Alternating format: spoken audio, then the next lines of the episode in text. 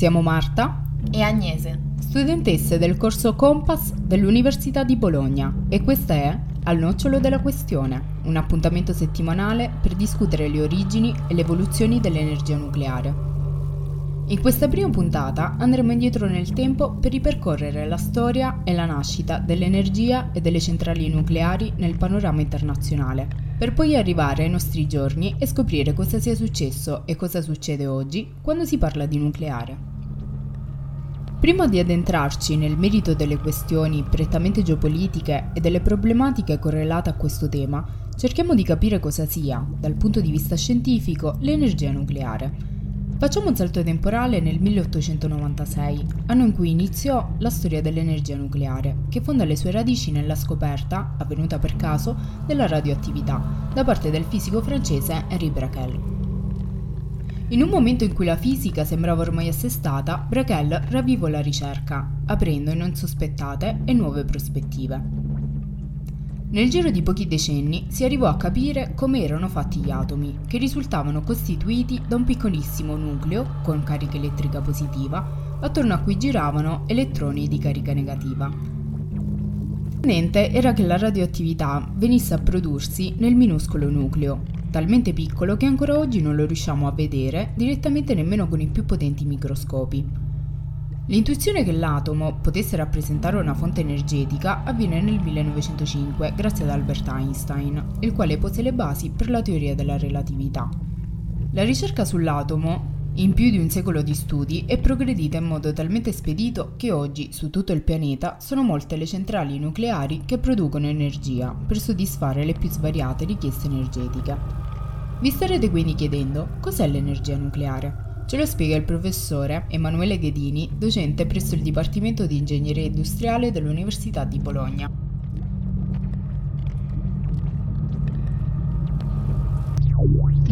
Cos'è l'energia nucleare e qual è la differenza tra fissione e fusione nucleare? Allora, l'energia nucleare. L'energia nucleare è una forma di energia che si manifesta eh, nei legami che tengono unite le particelle eh, che formano il nucleo atomico, ovvero i protoni e i neutroni.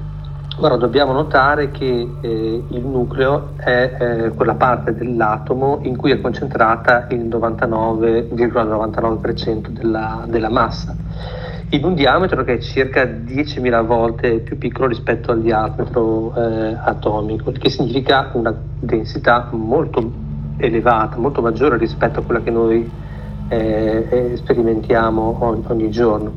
E infatti questi legami sono molto energetici.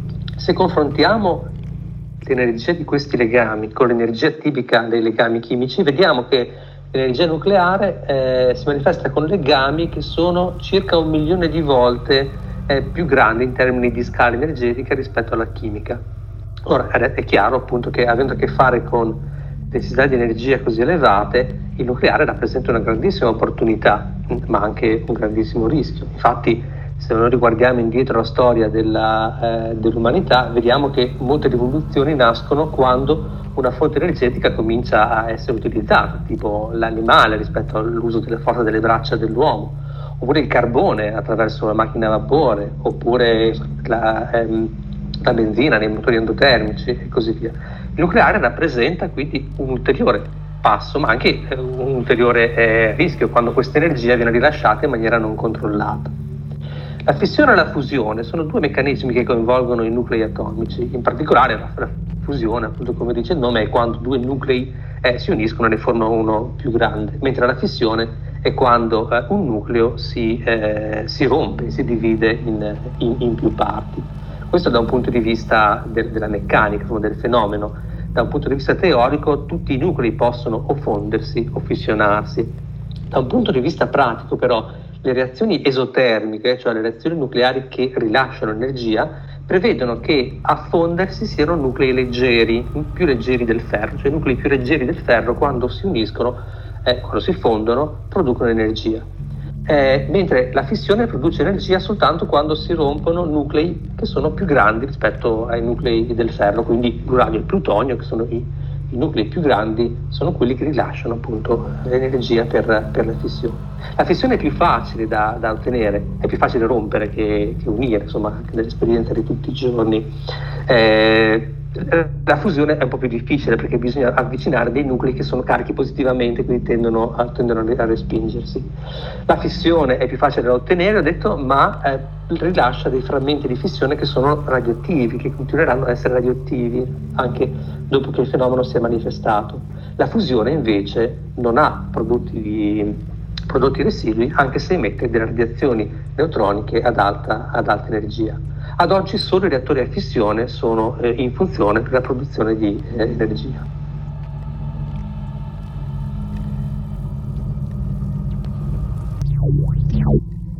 Ben presto qualcuno ebbe un'idea dalle conseguenze fatali, ovvero si sarebbe potuto sfruttare l'atomo per nuove, dirompenti applicazioni nel settore militare, grazie alla cosiddetta reazione a catena.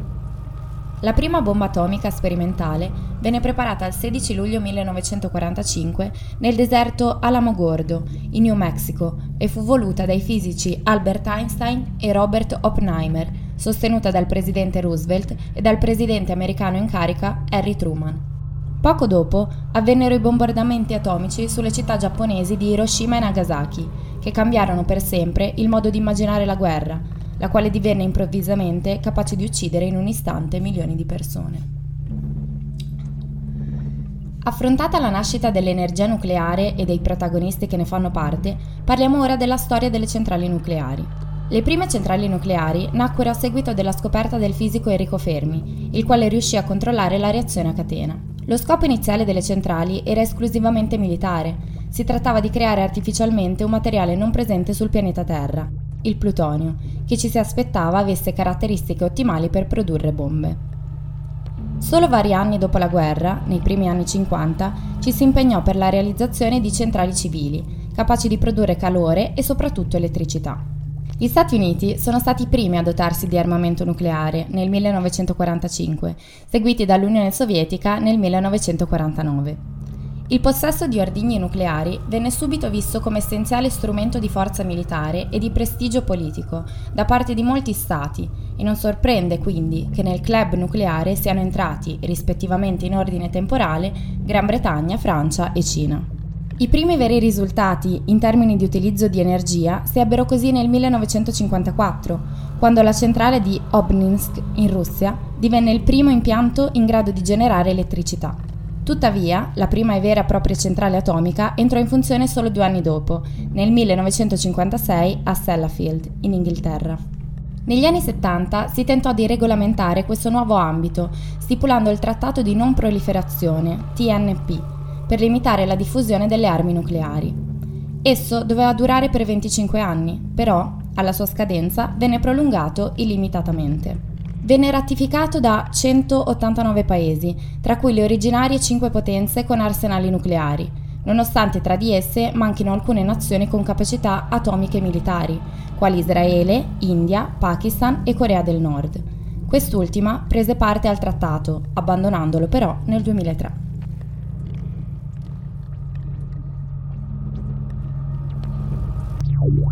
La seconda domanda è quali erano gli standard di sicurezza di una centrale nucleare fino al disastro di Chernobyl?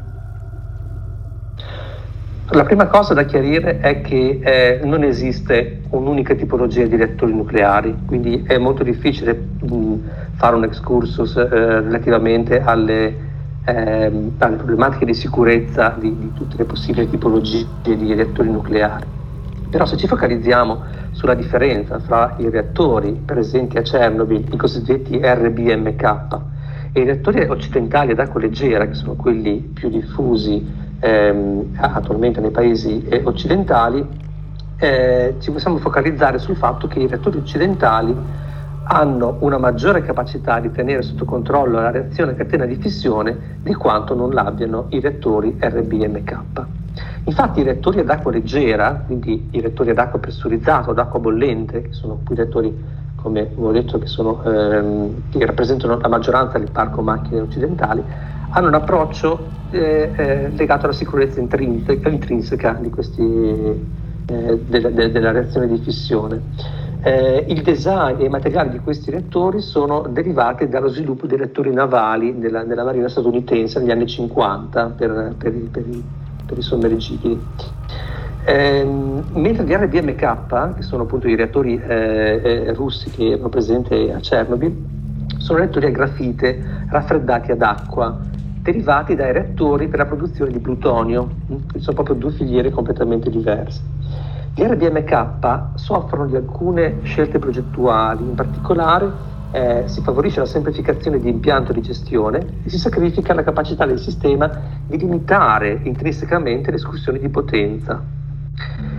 Se ci focalizziamo sull'incidente, eh, si, o anzi, se, se consideriamo un po' tutti gli incidenti nucleari che, che, sono, sono, avvenuti nella, nella, storia degli ultimi decenni, c'è sempre un momento in cui un operatore decide di bypassare le procedure standard e decide di fare di testa sua. Anche a Chernobyl succede questa stessa, questa stessa cosa, ovvero eh, c'è un operatore, cioè, in questo caso una serie di operatori, che decidono di andare contro quello che sono le procedure standard. Ecco, la differenza con i reattori occidentali è che le condizioni a cui questi operatori hanno portato il reattore di Chernobyl, che da solo non è riuscito ad autolimitarsi, non possono essere raggiunte nei reattori occidentali. Quindi l'incidente di Chernobyl, quindi un incidente di reattività, ovvero di escursione incontrollata di potenza, è un reattore che nei reattori occidentali non può, non può, non può avvenire.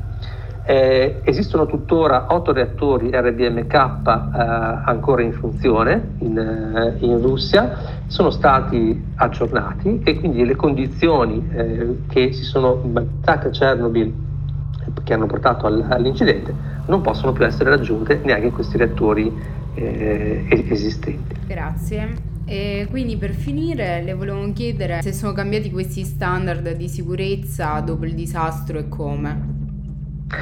Ancora, la risposta non è semplice perché anche qui le centrali eh, sono, sono, sono, molte. Come ho appena detto, il reattore RBMK è stato aggiornato, quindi i reattori eh, tipo quello di Chernobyl esistenti ancora in funzione adesso eh, hanno avuto un aggiornamento per che riguarda le procedure che impediranno, eh, che impediscono eh, incidenti eh, dello stesso, dello stesso tipo.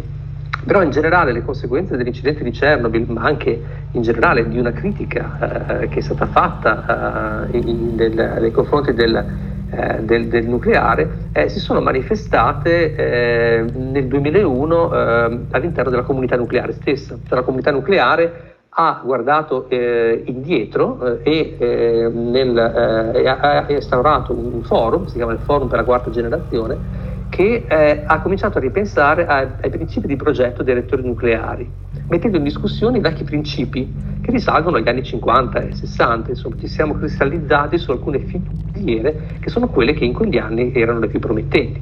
Sono state anch'esse aggiornate, tant'è che i reattori eh, attualmente, occidentali attualmente in uso non sono i reattori di primissima generazione.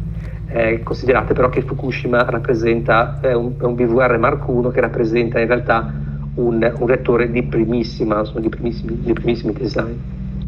Ma i reattori attuali ad acqua leggera sono già reattori che hanno una certa evoluzione. Ecco, la quarta generazione vuole fare un cambio radicale di, eh, di design per affrontare in maniera un pochino più incisiva il problema delle scorie, dell'approvvigionamento di materiali fissili, ma anche della sicurezza. Infatti la quarta generazione, che nasce, come ho detto, da una critica che la comunità nucleare ha fatto eh, nei confronti della propria storia, delle proprie tecnologie, si focalizza sul principio di sostenibilità, ovvero di realizzare reattori che producono biocombustibile di quanto ne consumano o ne facciano un uso più, più efficiente, e sulla riduzione e l'eliminazione delle scorie a lungo termine, mh? Hm?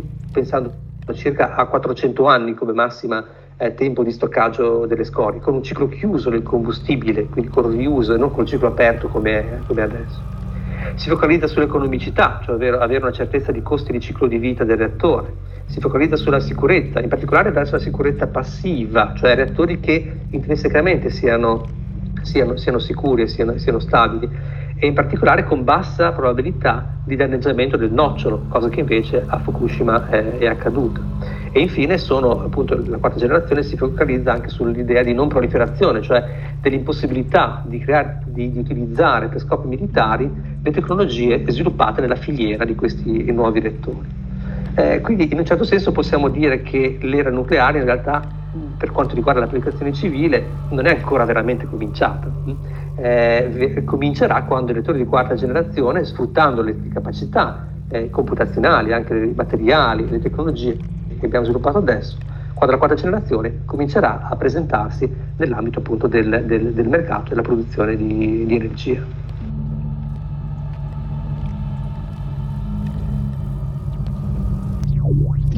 Ma come funziona una centrale nucleare?